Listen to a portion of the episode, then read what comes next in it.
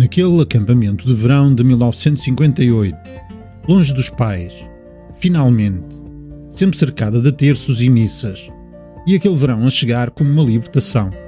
Mas se a sair de uma prisão para entrar noutra, e se um dia tudo o que conheces de ti desaparecer, e por algum tempo, como se não fosses tu, como se não pudesses ser, de olhar perdido, deitada naquela cama, tudo tão rápido, sem tempo para sentir, a ser engolida pelo desejo dele, e o eu transmutado e alterado para sempre. Porque depois daquele verão, tudo a mudar. Tu nunca mais a mesma. E o que resta de ti é pouco mais que uma sombra, e o outro o mestre da situação. E tu sem entendimento, paralisada, e a ficar aquele hábito de obedecer, cega de vontade, e o único pensamento, o único propósito é voltar a vê-lo.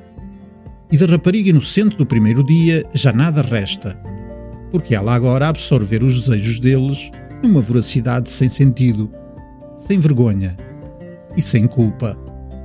Ele como uma obsessão até a loucura, um desejo inesgotável, e depois um rapaz atrás do outro, como uma fuga para a frente, e a recordação daquele verão de 58 a ser revisitada através da escrita, num exercício de memória, como algo exterior e ao mesmo tempo íntimo.